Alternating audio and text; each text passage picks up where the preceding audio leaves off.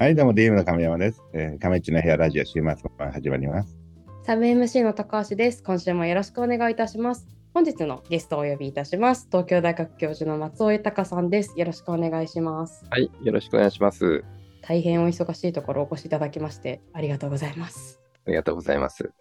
簡単にですね、松尾さんのご経歴を私から紹介させていただきます。松尾さんは1975年香川県ご出身。東京大学工学部電子情報工学科をご卒業後、同大学院博士課程を修了。スタンフォード大学の客員研究員を経て、2007年に東京大学准教授、2019年に教授に就任されました。その他、人工知能学会や日本ディープラーニング協会の理事長、ソフトバンクグループの社外取締役、政府の新しい資本主義実現会議の有識者構成を務められるなど、非常に幅広くご活躍されています。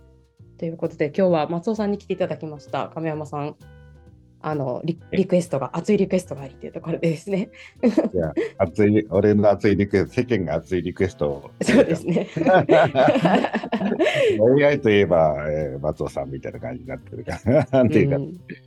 非常。に多忙を極められているところかなと思いまして、来ていただいて本当に嬉しく思ってます。え引っ張りだこ。いやなんか数年前は、ほら、あのディープラーニングとか、まあ、なんか、ねええ。あのー、なんていうかな、まあ結構 NHK とかって、どちらかというとお勉強みたいな感じで、はい。あの俺もよくちょっとその NHK 見て見ながら、あそういうふうにできてるのかとかって学んだ時期があって、はい。松尾研とかにも勉強に行って、あのちょっとやらせてもらったりとか、あのしたんだけども、ちょっと当時の状況が違って、もう、もう世間全員がみんな悩み出したという。そうですね。今年に入って、まあ、やっぱり本当に一気にあれですね、広がってるというか、注目度が上がってますよね、生成 AI で。いやもう昔はもう勉強レベルだったのが、今はもう,、うんもう身近に迫ってきた問題になってしまってるんでね、ちょっとこの辺はちょっといろいろと、えー経営者として聞かせてもらいたいなと。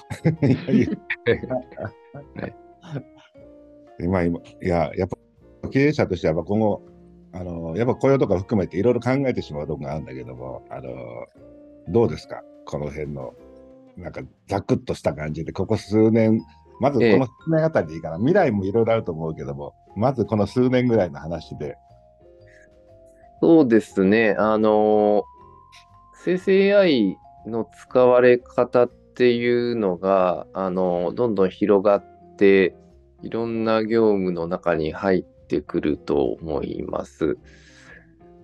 で、あの、特にその執筆とかですね、そういうへ編集とか翻訳とか、そういう系の業務は、まあ、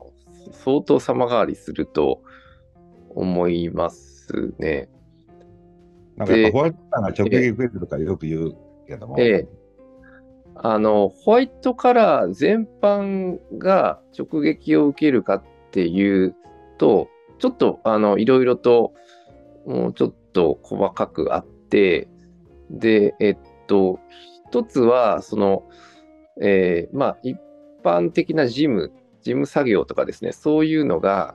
どのぐらい、えー効率化、自動化できていくかっていうのは、えっと、結構そんな簡単ではなくてですね、あの、やっぱり LLM を使うとできるところ多いんですけど、まあ、やっぱ安定しないとかですね、それから、あの、最低限この基準は守ってくれないと困るみたいな、そういうところが LLM だとやっぱりばらついちゃうんですよね。うんでなので、あの、なんていうか、かっちりしたシステムで作る部分と、LLM で、まあ、柔軟に対応しながら多少間違えてもいいっていう風にやる部分とをうまく切り分けて、それをまあ、継ぎはぎにしながらシステム作っていかないといけないっていうのが、あの、今の現状で、そこら辺をですね、みんないろいろ工夫してるっていう感じですね。で、もう一個が専門職系のやつで、まあ、弁護士とか医師とか、そういう系のものを生成 AI を使って、あの、いろいろと支援したり、効率化していこうっていうのがあって、これはこれで多分進んでくると思うんですけど、ちょっとそれも、あの、えーそういう専門用語みたいなのをどうやって入れていくか、データとして加えていくかっていうあたりが、で、あの、今、えーいろんなかあの動きが起こってるっていうそ、そんな感じですかね。じゃあその会社向けの例えば CS みたいな場所、あのカスタマーサポートみたいな場所とか、うん。はあとまあどちらかというと弁護士的な専門的な部分っていうのはで言うと、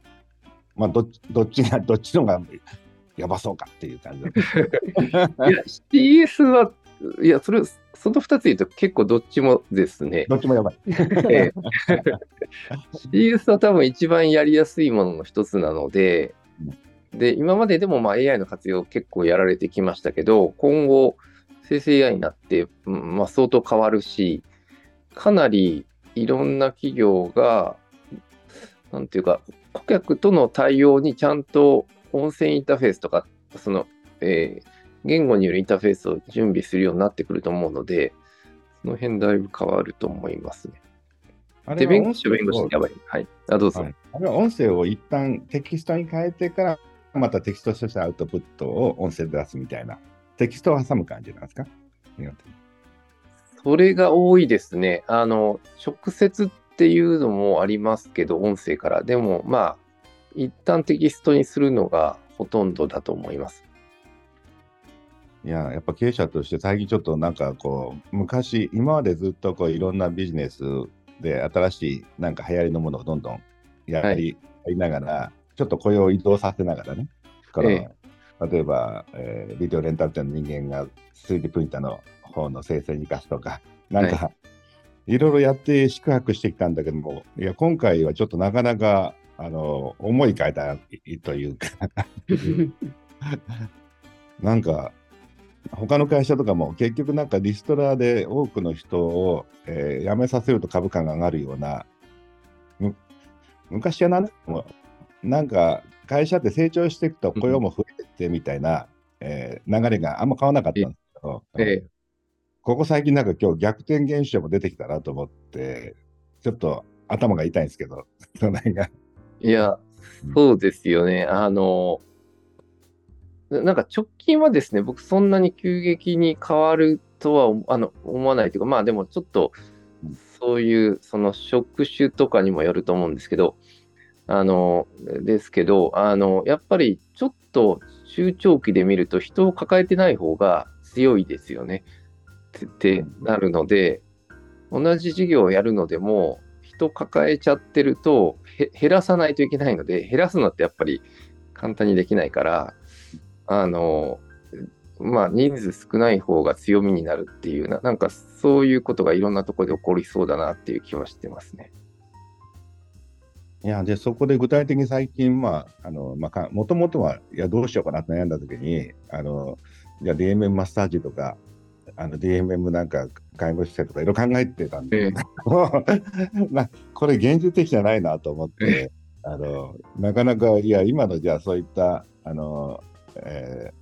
デスクワークやってる人間がね、そっちに行くのって結構しんどいじゃないですか。うん、そうですね。うんなんかある程度そういうふうな、あの、やっぱ介護とか、そそういうのって、まあ、あの、必要性増してくるし、ロボットですぐにできるってわけじゃないので、やっぱそっちの方に労働移動が起こるんだろうなというふうに思いますけど、でも、なんかおっしゃる通り、なんか明日からじゃあ、その介護の現場行ってっていうのはなかなか大変ですよね。いや、うん。で、それでまあ、どちらかというと、まあ、全体のその AI のなんか、例えばプロンプト、うんうん指示の方とかを学ばしたりとか、まあちょっとみんなに AI にちょっと少少しでも早めに関わらせて勉強させとけば、はい。まあ、あの、最悪うちの中で、例えばまあ人員的にもうこれ難しい、あの抱えきれないうんだとしても、その彼らは他の会社に行ったらまあまあ使いいけると、あのあの教えてあげられる立場になるかなとかっていうふうにちょっと考え出して、なるほど。えーまあ、会社上使い放題でもあの使っていいからもうとにかくいろんなの好きなやつ使えってややってるんですけど、うんいいですね。いや、そっちの方がいいと思います。はい。うん、どうなんですかねやっぱそれってやっぱり使えば使う分だけ先行して、ええまあ世の中で今ホワイトカーの人たちもみんな子供で勉強しようとしてるけども、ええやっぱりやった分だけその辺はその辺のなんていうかなプロンプト力というかええ上がってくるんですかね。いや、そう思います。あの、なんかもうこれインターネットとかスマホとかと一緒で、なんかはや早くやったら、うん、先行者利益絶対あるっていうか、あの、いろんな展開がこれからまた起こってくるので、早くやってると、それに気づくのも早いし、あの、いろいろと新しいことを見つけていけるので、絶対有利だと思いますよね。じゃあ会社ができるとしたら、そういったツールとかを、まあ、与えて、とにかくやれと。うん。言うしかないですけど、まあ、まあでも結局やるやつとやらないやつでどうしても出てくる。そうですね。でも、そういうのを奨励するのはとてもいいんじゃないですかね。うん今、松尾研とかはもう結構やっぱり最近学生増えてるんですか？ああ、学生増えてますし、やっぱりチャット GPT の API 使ってサービス作るとかみんなやってますよね。で、結構あっという間できちゃうんですよ。うん。すごい簡単で、こんな簡単で面白いプログラミングってあったのかっていうぐらいですね。本当にあっという間できちゃうので、あの、で、あの、いろいろサービス作って、で、あの、それ会社にする人もいますし、っていう感じですね。いや、うちの、うちもまあ AI の会社この間作って、あの、あの、大野っていう人間もやっぱ松尾研で。あ、そうですね、ロード君。なんか、その中で、まあ、エンジン集めて頑張ってますけど、ああ、そうですね。えー彼優秀で、なんか、えー頑張ってるみたいで。で、結局じゃあ、まず何するんだって言ったら、やっぱり、まあ、B 向けですかね、みたいな話になって、うんまあ、結局はまあ、まあ、みんなが使いやすいような、その、もうね、チャット GPT でも、あの、なんていうか、プロンプトの入れやすさとかっていうのを、まあうん、会社に提供しますみたいな、うん。SaaS モデルでやりますみたいなこと言ってたけども。うん、なるほど。あとは、まあ、うんなんかだと、その、そもそもどっから手つけたらいいかとかっていうコンサル的な仕事っていうのがあの、会社側からすると、誰かちょっと、ちょっと先生に来てくれよみたいな感じがあるんで、うんまあ、そういったこともいいんじゃないかみたいな話なんですけども、うんうん。なるほど。そうですね。なんかみんな困ってるっていうか、何やっていいのかっていうので困ってるので、確かにそういうののニーズありそうですよね。うん。というか、みんなうんそうね、大企業みんなやらなきゃいけないっていうか、どっから手つけたらいいんだっていうのは結構悩み 多分相談来るでしょ、いっぱい。そうですね。でも、まあ、大体単純でですね、あの、まあ、チャット GPT を使ってみましょうっていうので、社内で使えるようにしてくださいっていうのと、それから RAG っって言いますけど、あの、社内文章を検索可能にして、それを含めて、あの、チャット GPT が応答できるようにしてくださいと。で、そこまででも結構使えるものになるんですよね。で、その先、業務効率化みたいなことを本格的にやりたいんだったら、そこの開発をしてってくださいと。で、それをスタートアップとかベンダーさんに相談しながら伴走してもらってやってくださいねと。で、あとは、あの、社内で、えー有志集めてワークショップとかやって、どこに使えそうかとかを、あの、まあ、ブレストしたり、それで、えーさっきの API みたいなのを使ってえー作ってみるとか、そういうのを、えー立ち上げてくださいっていう、まあ、大体そんな感じですね。よくでもほら API とか通してあの会社情報とか、まあ、例えばそのこちらから入れた質問とか、ええそういうものが、まあ、要は外部というか、まあ、要はチャットオープン AI 側にこう持ってから読み込まれないとか言うじゃないですか、そのええ。はね、うん。はい。あれ、本当に読み込まれないですか？本当は読んでるけど、な いや、まあ、だからまあ Google の、えー Gmail とかを Google のエンジニア読んでないですよねっていうのと一緒で、まあ、あの、い読んでないんでしょうし、読めない仕組みにしてるんでしょうし、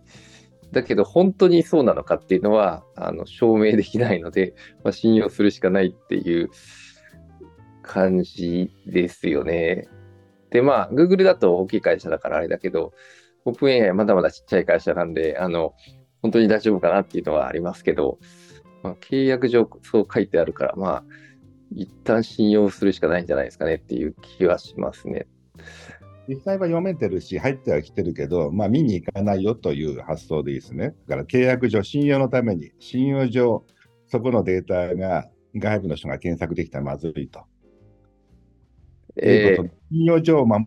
るみたいな感じ。できるけどやらないみたいーえーまあまあ、もちろん、あの、あ悪意があって見ようとしたら見れちゃうと思いますけど、まあ、会社としては、例えば一エンジニアが見ようとしても見れないように、うん最初の時点でなんか暗号化しておくとか、そういうことはやってるですかね？っていう。わかんないですけどね。まあでもなんとなく裏側の学習にはいくらか使われるかもしれないけれども、まあ実際ストレートな数字とかが、社内情報とかが出ないと思えばいいですかね、とりあえずは。えーまあ、そそこは、えー一旦はそう思って大丈夫だと思いますね。で、まあ、まあ、でも、ちょっと極論すると、じゃあ、なんか、それを信用して、なんか日本の、あの、首相官邸がチャット GPT 使っていいのかとか、防衛省が使っていいのかってなると、それはなんかやめといた方がいいんじゃないっていう気もするので、やっぱり、まあ、どっかで、その、まあ、なんていうか、えーまあ、クラウドとかと一緒ですけどね、どこまであの信用していいのかっていうのは、まあ、本があって、まあ、本当に機密なんだったら、やっぱり国内のものを使った方がいいいいんじゃないかとか、そういう議論も、まあ、あるとは思います。そういうのに関わったりはしてるんですか？この国国産の LMM とか、この、なんていうかな、えーサーバーもあの抑えよう。そうですね、まあ、今、あの、桜インターネットとかソフトバンクとかサーバー増強しようとしてますし、えーあと、日本国内でもあの、えー NEC とか NTT とか、あのいろんなところが、まあ、サイバーエージェントとか、あの LLM を作りますとか、作りましたとか、で、松尾県でも実は10ビリオンのモデル作ってるんですけど、あのそういうのがたくさん出てきているので、まあ、それはいいんじゃないですか。ただ、やっぱり規模が足りてなくて、あの本当は100ビリオンとか、あの1テラとか、そのぐらいのスケールで世界は競ってるので、まあ、桁がちょっと足りてないですけどね。なるほど。その AI 自体はでも、なんかそれなりに個性的なものというのはできるものだか日本っぽいものというか、あの要は大阪っぽいものとか、ああできます、できます。ええ。それはやっぱり学習データに、えーちゃんと日本語を多くすれば、それなりに精度上がってきますし、まあ、お大阪弁とかね、チャット GPT でも喋れると思いますけど、ええそれっていうのはでもどうなんですか？結局はでも世界の、まあ、他の知識知恵とも連携しないといけないわけですよね。行ったり来たり。そうなんですよね。あの、なんか結局、チャット GPT も英語で考えた方が頭がいいんですけど、えっと、英語で考えてから日本語に翻訳してっていうやり方した方がいい答えが出るとかですね。っていう感じになってて、まあ、だから結局日本語で作るって言っても、まあ、英語も含めて学習させた方がいいんですよね。じゃあ、ちょっと別の質問で、その例えばその、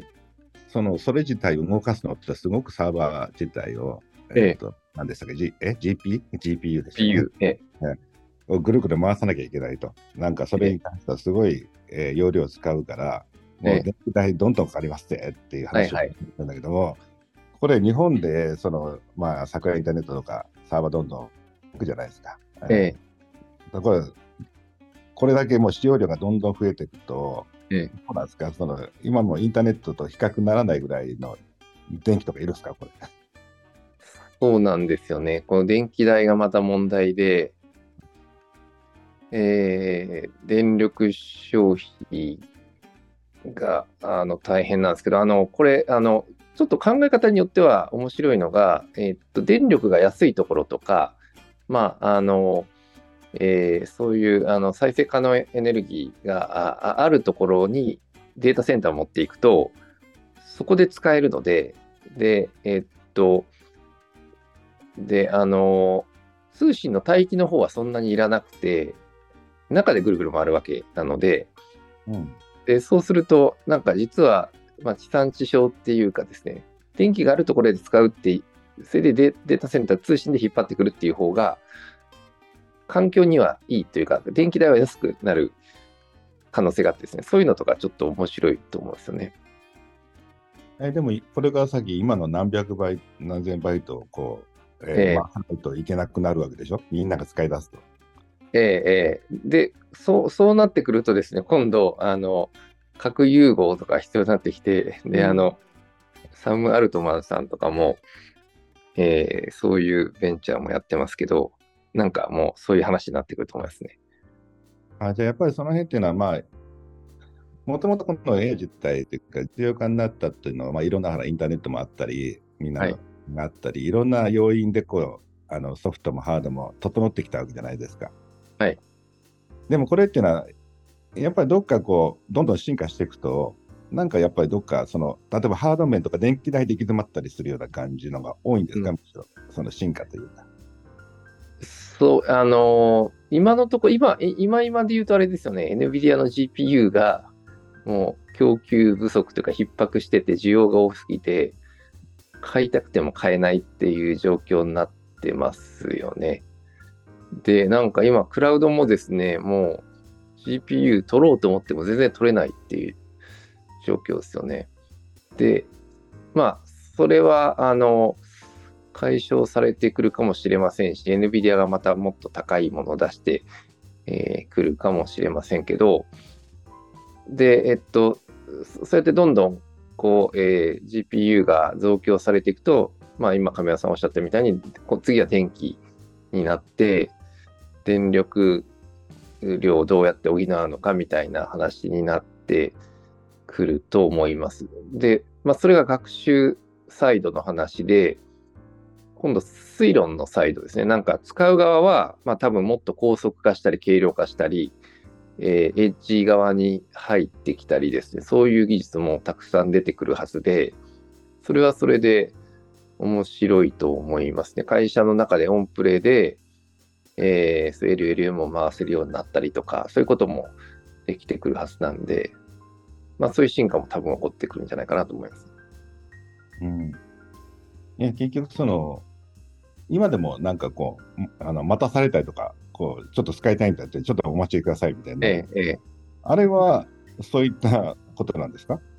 あ、あれは、そうですね。トラフィックがさばけてないんだと思います。で、えーまあ、ゆっくりにしてるのと、あと、まあ、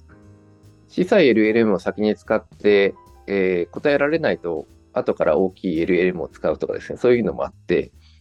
どこまでこう、あの、えー上に上がってるかっていうかですね、えーまあ、だんだん強い敵が出てくるみたいな感じで、えー多分ラスボスまで行くと時間がかかるとか、そういうのももしかしたらあるのかもしれないですね。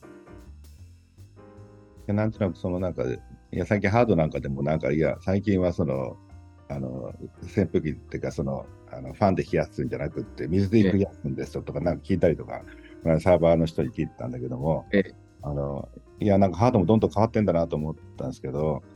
結局ハードの進化とか、そのソフトの進化と、その、需要、需要と供給がほら、なんかバランス崩れると、いや、結局コストが高くなるみたいな話になるじゃないですか。電気代とかサはい。ーバー、GP が高いとかね、うん。意外とそれによって、意外とこれコストかかっちゃうよ、思ったりもみたいな話もあり得るんですか、そうですね、あの、まあ、チャット GPT が、あの、無料で提供してたり、月額20ドルとかいうのは多分安すぎなんですよね。うん。で、もっとかかってるはずで、えーなんで、あの、オープン AI は多分もっとお金がまた必要になってくるんですけど、えーただ、なんていうか、まあ、あの、学習はもっと、あの、GPU も必要になってお金かかってくると思うんですけど、推論の方はもっと軽くなってくるはずで、えーなんかその、やっぱ学習と推論が別なんですよね。学習したものを使うときが推論で、そその時は、あの、えっと、その時も GPU が回るんですけど、その時は、例えば蒸留っていう技術があって、うんあの大きなあニューラルネットワークを小さなニューロニューラルネットワークに転写するっていう技術があるんですよ。で、そうすると、学習するときは大きなニューラルネットワークで学習するんだけど、学習結果を小さいニューラルネットワークに転写するとですね、あの、早く、安く動かすことができるとか、あと、えー、っと、国内の、えー、研究、名古屋大かなの研究でも最近出てましたけど、えー、学習した LLM の9割ぐらいのですね、えー、重みを消してしまっても性能がそんな変わんないので、えー、消してしまうことができて、そうするとまた軽くなるんですね。とか、なんかそんな感じで軽くして動かすっていう技術はどんどん出てくるので、そういう意味でのコストは下がってくる面もあると思いますね。はい。今、いや、DMM、例えば英会話とかあるんですけど、ええ、これ今、まあ、海外の、まあ、フィリピンとかセルビアとか、あと、あのいろんな国でやってもらってるわけですよ、例えば、はい、先生をね。はい、で例えばこれ、じゃああの、チャット GPT 入れようとか、そのチャット的なものしようとなると、うん、まあ、質問あたりにお金かかるじゃないですか。そうですね。はい、だから、あの辺となったときに、これが今のコストがだんだん下がっていくものなのか、つまり、うん、上がっていくのか、え人件コストって上がってるんですよ、今。円安のせいもあって。はい、はい。えー、でその時に AI 自体、ここから上がるのか下がるのかっていうのが、まあみんな下がるって言うんですよね、今。でもなんか実際どうなるかなと思って、そこが。ああ、なるほど。いや、それ難しい質問ですね。えー、結構人と、と、えー、のその質問に対するあのコストによってですねうん。だから AI だったら、人だったら、まあ、例えば7000円提供できるけど、あの、英会話がね、同じようなものを、えー AI だったら例えば2、3年でできるならまだあると思うんですよね。うん、うん。となると人件費よりもかなり低くないと困るわけなんです。えー、はいえっと、人件費よりは低くできる気がしますけど、ただ、あの、なんかやっぱり今、あの、マイクロソフトもオープン AI も Google も、あの、生成 AI を広げるためにかなり安く提供してるので、で、広がっちゃったら、もっと値段上がってくるかもしれないですよね。とかいうの競争だから安売りしてる方ですか？昔のええ、AWS じゃないけど、その、ええ、なんか提供したらシェア取ってから上げていくみたいな。そうそうそう。ええ、そういうことだと僕は思ってまして、なんで結構 LLM をその使ってどんどん業務変えてってっていうのはいいんだけど、最後やっぱりこれ値段上がってくるよねっていうのはちょっと思ってんですよね。まあ、だから一つの日本の国内でもちゃんとそういった開発していった方がいいっていうのはそそれもあるんですけどね。なるほどね。ああ。いや、何人かにこう聞いてみたら、いや、今はからこうだんだん効率化されていくからどんどん下がっていくと思いますみたいな意見があったんで、うん、あでも今みたいに、今むしろ赤字で提供してると。そうなんですよ。うん技術的には多分安くできるようになってくると思うんですけど、今赤字で提供してるから、多分シェア取るとは上げてくるとは思いますね。なるほど。じゃあなんか、アップルの30%税みたいな。そうなんですよ。だからそれに対抗するためにも、やっぱりちょっとオールターナティブを持っておく必要があって、だからなんか、神山さんもぜひちょっと LLM を、あの作っていただいて、あの大きなものをいろいろ提供していただけると。いやいや、もう単独で作れることもないんで、まあ、僕らはそのできたものをうまく使ってやっていこうっていうことを考えてたんですけど、うん、今どうなんですか？やっぱ日本の中でその辺のプロジェクト、まあ、僕たちは手に余るんで、むしろチャット GPT をどう利用するかみたいな。うんつまりアップルの上でどう仕事するかみたいな発想で、小判ザム商法みたいな考え方。実際問題、どうなる、ええ、それ自体の分野、つまり、まあ、レイヤー、なんていうかな、今、僕らが、まあ、2、3だとしたら1ぐらいの場所があるじゃないですか、そういう。はい。ね、そこっていうのはどうなんですか、そのビジネス的な可能性っていうのはあるんですか、ね、いや、あると思います。あの、えっとですね、この LLM を、ま